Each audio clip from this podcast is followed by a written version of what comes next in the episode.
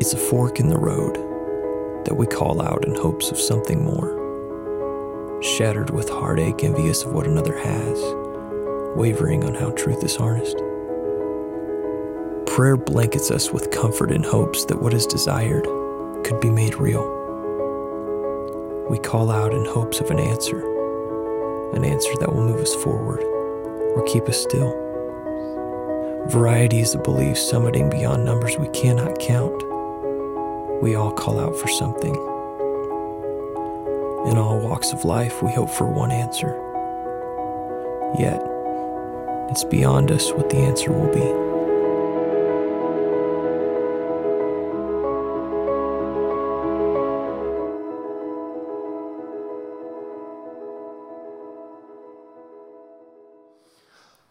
Okay, we're week three on this topic of prayer.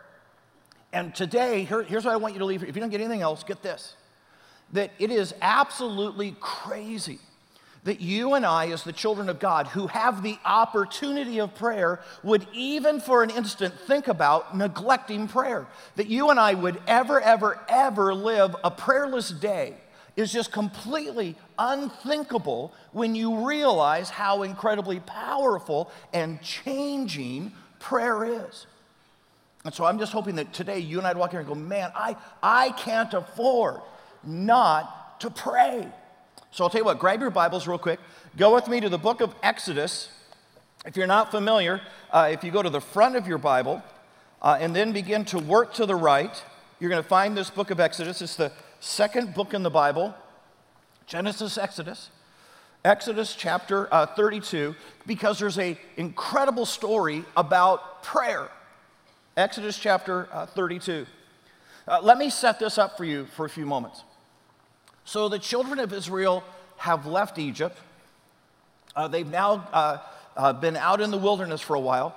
God calls Moses up onto Mount Sinai and is in the process of giving him the Ten Commandments. Well, Moses is there for a protracted period of time. And now the children of Israel, uh, camped at the base of Mount Sinai, are going, I mean, that's, that's a long time. Uh, is he even coming back? I mean, he might have even starved by now. And so now they begin to get fearful, they begin to wonder, and they come up with this amazing idea uh, what if we turn back again to the gods of Egypt? And so they go to Aaron, uh, Moses' brother in law, and they say to him, Hey, you need to fashion for us a golden calf. And he says, All right, bring all the gold the Egyptians gave you uh, when you left. Uh, I'll put it here and I'll melt it and we'll make a calf. And so, sure enough, he does it. And now they uh, take this golden calf, they begin to dance, and the Bible just says revelry. Uh, you can fill in the blank however you want uh, around this golden calf. And, uh, and now they're worshiping this golden calf instead of the God who brought them out of Israel. God turns to Moses and says, Moses, we got a problem. Uh, all those people that you brought up out of Egypt have already, just in this short period of time, turned back to the gods that they were worshiping in Egypt. So here's what I'm going to do I'm just going to kill them. I'll just kill them. I, I, mean, it's just so remarkable that they so quickly, after seeing everything that I did, could turn away. I'll just kill them, and then Moses, I'll start over again with you, and we'll just raise up a new nation. It'll be Moses, Autumn, something. All right, anyways, we'll have a new nation. And in that moment, Moses offers a prayer to God. And you and I have that prayer. So here we go. It's Exodus uh, chapter 32, starting in verse 11. Here's what Moses prayed in that moment for the children of Israel. But Moses sought the favor of the Lord his God. He said, Why should your anger burn against your people, whom you brought up out of Egypt, with great power and a mighty hand? Why should the Egyptians say, It was with evil intent that he uh, brought them out, to kill them in the mountains, and to wipe them off the face of the earth? Turn from your fierce anger, relent, and do not bring disaster on your people. Remember your servant Abraham, Isaac, and Israel, which is another name for Jacob, to whom you swore by your own self, I will make your descendants as numerous as the stars in the sky, and I will give your descendants all this land that I promised him. and it will be their inheritance forever. Watch this. Then, then the Lord relented and did not bring on his people the disaster that he had threatened. Now, guys, guys, guys, guys, don't miss the moment. You realize what happens in this instant is that God literally comes up with a plan. God says, All right, based on your behavior, based on what's happening right now, here's what I'm gonna do. I'm just gonna wipe them all out. He's come up with a plan. And Moses prays. And Moses says, God, God, God, could we amend the plan? Let, us not do that. And God hears Moses' prayer and literally turns from his plan. So think about this for a second, guys. That that is literally saying that you and I have the capacity in prayer to turn God to say, God, could we go this way? Is there any opportunity for this to happen instead of what it looks like is going to happen? Is there any opportunity for you to fix what looks like it's broken? Is there any opportunity for you to heal the person who's sick? Is there any opportunity for you to restore what seems absolutely crushed? And you and I have the capacity to speak to the God of the universe about his plan. You ready? Because the biggest things ever, the most powerful things ever, the most impossible things ever happen on the other side of your prayers. Watch this. Same Moses. Uh, same Moses, just a few chapters earlier than this, as he's leading the children of Israel out of Egypt. And they start across uh, the desert. And the Bible says that God literally directed their path so that they would end up camping right next to the Red Sea. And I'm just going to say, tactical mistake. I mean, there's, there's no good reason for it, and that's exactly where God directed them to go. And now they're sitting there camped with their backs up against the Red Sea. The Egyptians decide in that moment, hey, uh, we don't like that we've let these guys go. We've decided that was an economic uh, mistake for us. And so they hop in their chariots. Now they're chasing across the, they're going to go and kill and then return uh, the children of Israel. Uh, the Israelites see the Egyptians on the way. Uh, Moses turns to God and says, God, right now, uh, we need some help. Uh, he takes his staff, he lifts it there on the edge of the Red Sea, and the Red Sea, watch, the Red Sea stands up on its edges. The, the bed of the sea, which had been covered with water for who knows how long, is instantly dry. The children of Israel go across the dry floor of the Red Sea, get to the other side. The Egyptians follow them on in. Moses lifts his rod again, and all of a sudden the water comes in. All the enemies of the children of Israel are wiped out in a second. And are you ready for this? It happened on the other side of a. Okay, that was really, really weak, okay? I'm just to say, all the Scottsdale people, they got that. They were way better than the Chandler people on that one, okay? So it happened on the other side of prayer. prayer. Think about this. Uh, there's a guy by the name of Samson. Uh, he used to have great strength given to him from God, but now he's an old man. His eyes have been poked out by the Philistines. And one day they drag him in front of a coliseum filled with people so that they can mock Samson and they can mock the God that Samson serves. And Samson says to the attendant who had taken him out, says, Hey, place me between the two supporting beams of the Colosseum. And as he stands there, he offers these words God, one last time. And with that, he pushes on the two supporting beams of the Colosseum. The entire Colosseum collapses, killing the enemies of God. Matter of fact, scripture says about that moment that in his death, Samson killed more Philistines than he had in his entire life. And that impossible moment was preceded by prayer. It's Daniel. And Daniel is a man of prayer. And because of his prayer, King Darius actually decides to throw him in the lion's den. And he gets tossed down into kind of a pit with a, a, a piece of stone covering uh, the top. And while he's in there with absolutely ravenously hungry lions for an entire night, he is not even touched. He's in there going, kitty, kitty, kitty. When the, day, when the night is over, King Darius, this absolutely heathen king who has no regard for God, calls down into the den and says these words. You ready? Daniel, did your God, who you serve, save you?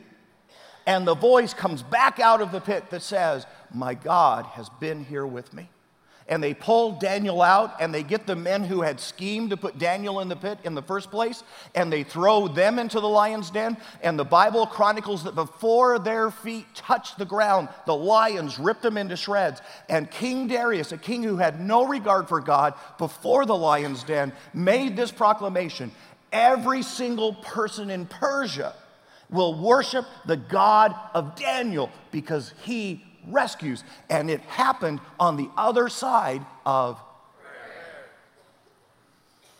There's a guy by the name of Elijah. He issues a challenge to the false prophets of Baal. He says, Let's see whose God is actually real. And so they meet together on the top of a place called Mount Carmel. And he says, Here's the challenge uh, you build an altar, I'll build an altar, and we'll see whose God can light their own sacrifice. So the prophets of Baal gather and they begin to dance and begin to machinate in, in front of their altar, and nothing happens. Baal doesn't answer. Uh, the Bible tells us they began to cut themselves, hoping that by bleeding, uh, that this would somehow move Baal to answer their prayers. And, and as the day goes on and nothing happens, finally Elijah says, You've had your chance. Now stand back while the God Almighty shows himself to be true. He then turns to the children of Israel and he says to them, in the midst of a drought, Go get four huge cisterns of water. We're going to pour it on the altar. And so now the altar is drenched with water, and he says, Go get more. And they pour four more on top. And he says, Go get more. And they pour four more. And the Bible says, Now water is just running everywhere around. And then he says, So that you may know that the God of Israel is real. And he offers a little prayer and says, God, show them and he calls down fire from heaven and lights the altar. And it happened on the other side of prayer. There's a lame man sitting on the side of the road, and he hears that Jesus is coming his way that day. And when he hears the footsteps, he calls out and he says, Son of man, heal me. And Jesus reaches out, and a man who was plagued by leprosy, who had absolutely no hope that his condition could ever be reversed is suddenly healed and his skin looks like that of a baby. And it happened on the other side of Jesus. Jesus is out preaching. It's been a big crowd and they've all gathered together, and now he's gone long. Apparently, Jesus had a little bit of Baptist in him. And he says to his disciples, uh, hey, what are we going to do? And the disciples say, well, no, send them away. I mean, send them into the town, let them scavenge anywhere they can for food, let them fend for themselves. And Jesus says, no, no, no, no, you feed them. And the disciples say, that's impossible. Yeah, that could never be. I mean, a year's worth of wages wouldn't feed these people. And Jesus says, see what you've got. And they bring forward a little boy who's got a couple, a couple little cakes and two fish. And Jesus says, that's enough. And Jesus begins to break it and everybody is fed and there's leftovers for Sunday. And that happened on the other side of prayer. Because you ready for this, guys? Because impossible, impossible happens on the other side of your and my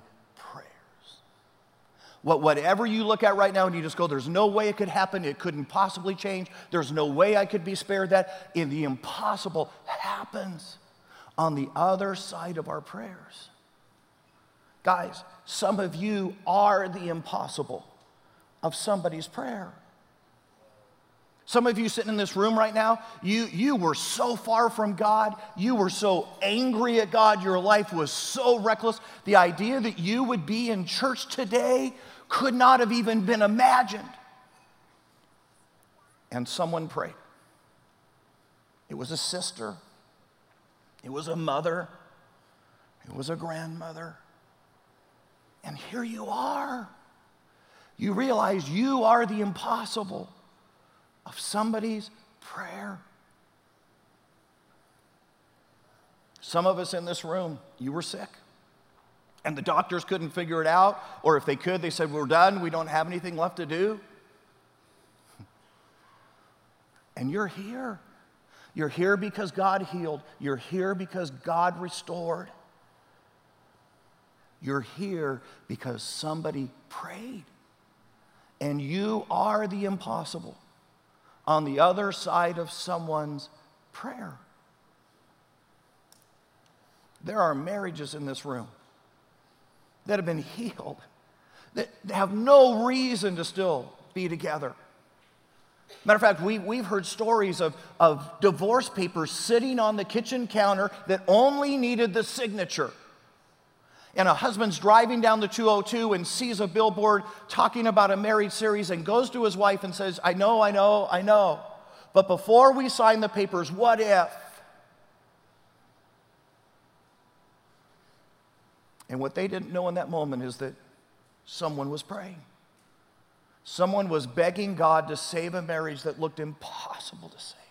And now it's turned, and you, we've got people teaching marriage classes who just a few years ago their marriage was in ruins. Because, you ready? Impossible. Impossible happens on the other side of your and my prayers, which then gives, gets us to the moment that says, if that's true, if the thing that we can't do, if the thing that we can't imagine, if the thing that we could never solve ourselves happens on the other side of our prayers, then why would a Christian ever not pray? Isn't that an interesting question? Why would the children of God ever not pray if impossible happens on the other side of prayers? Grab your Bibles. Go with me to the book of James because I think it gives you and me a little bit of an insight of what's going on in our lives. And if you're not familiar, if you go to the back of your Bible and you start working to the left, you're going to find this book of James. If you get to Hebrews, you've gone too far, come back a book. James chapter 4, I think, gives you and me a hint as to why Christians would ever consider not praying. Here's what it says James chapter 4, starting in verse 1. What causes fights and quarrels among you? Don't they come from your desires that battle within you? You desire, but you don't have, so you kill, you covet, but you cannot get what you want, so you quarrel and you fight. You get what it's saying? You realize James was written to a group of Christians. And he's saying to them, well, Look, guys, do you get what you're doing?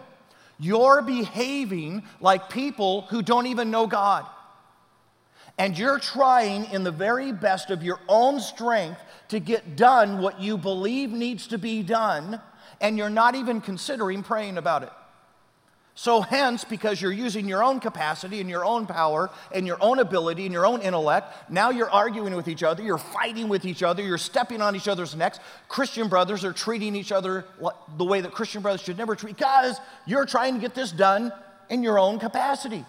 You have completely, completely neglected prayer.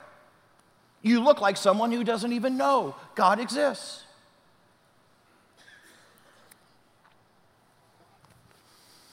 I want you to imagine for a moment that uh, you come walking out of a store uh, this weekend, and uh, as you're walking out of the store, you happen to look over and you see a friend uh, standing there with some Christmas lights in their hand uh, next to one of the palm trees uh, in the shopping center parking lot.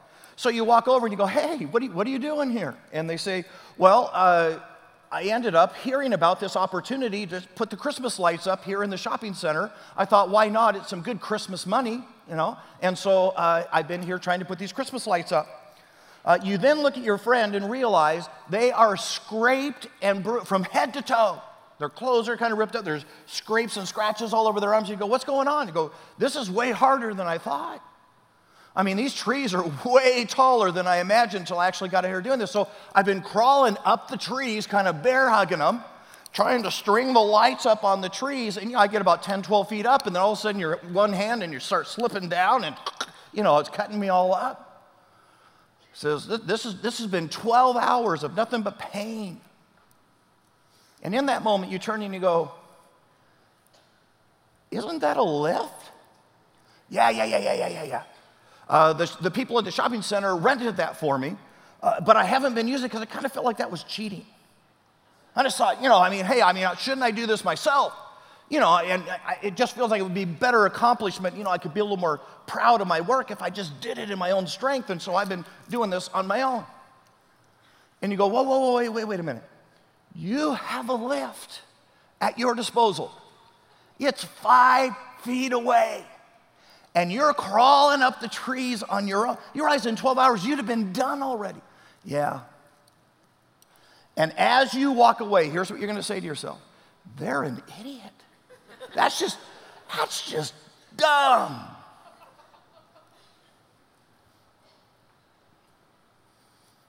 I wonder what God thinks when He watches His children try to solve their problems and navigate life in their own strength when he says, guys, you, you, realize I'm available. I mean, I'm there. I mean, I would have, all of this capacity is right there for you. All you had to do was pray. All you had to do was use it. And instead, you're behaving like you don't even think I'm there.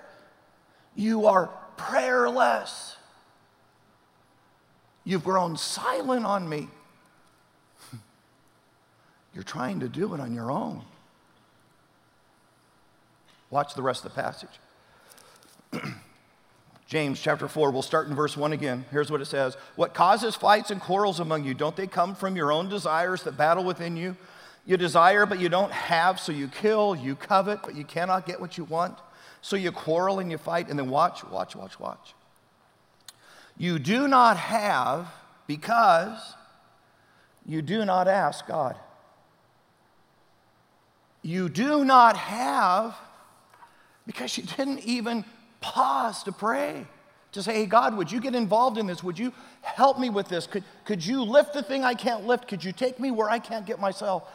You do not have because you did not pray. Which then begs the question ready for this?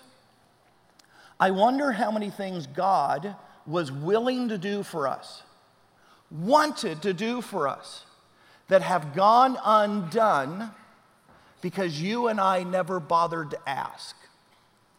You have not because you didn't bother to pray. How many situations in our life, how many problems in our life would be different if you and I had simply taken the time to pray, to ask our Heavenly Father to get involved?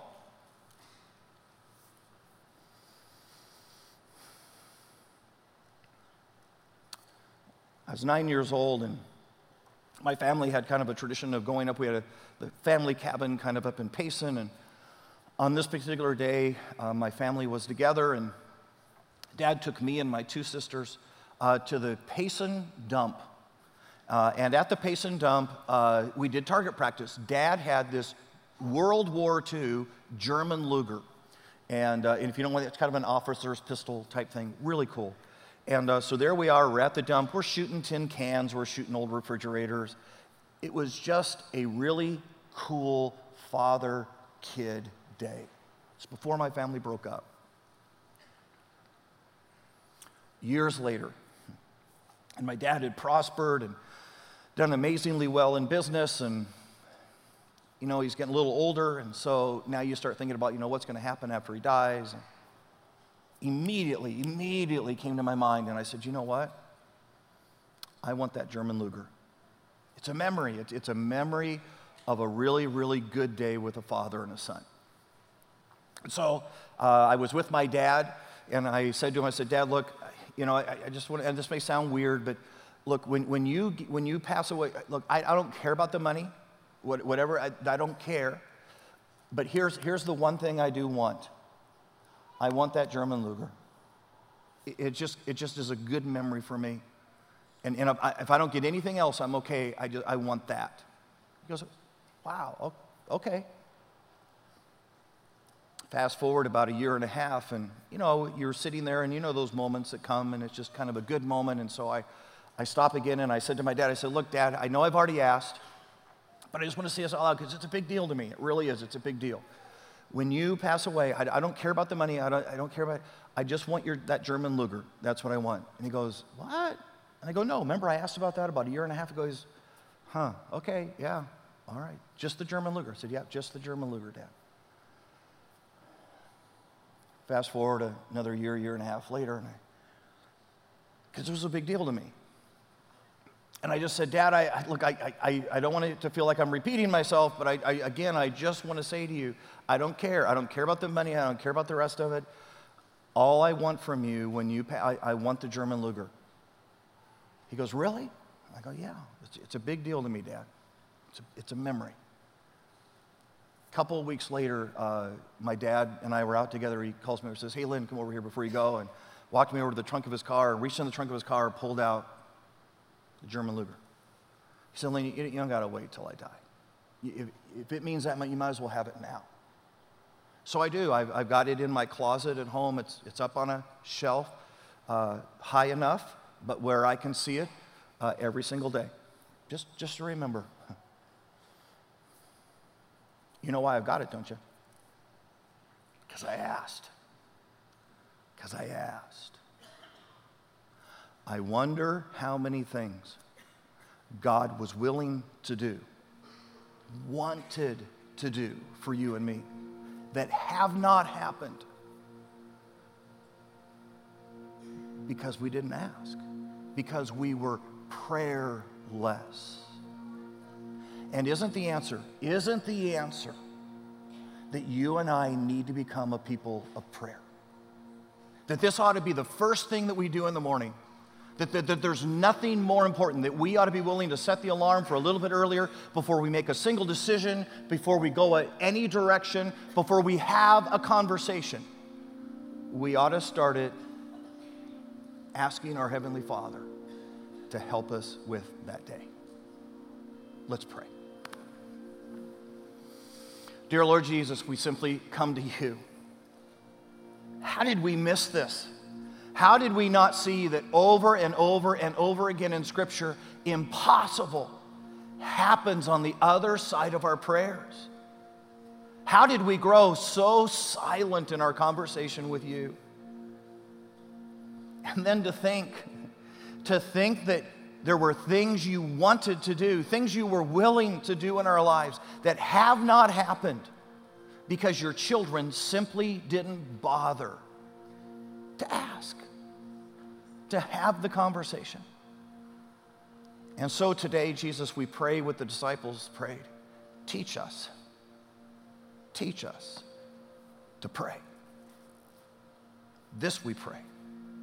In Jesus' name. Amen.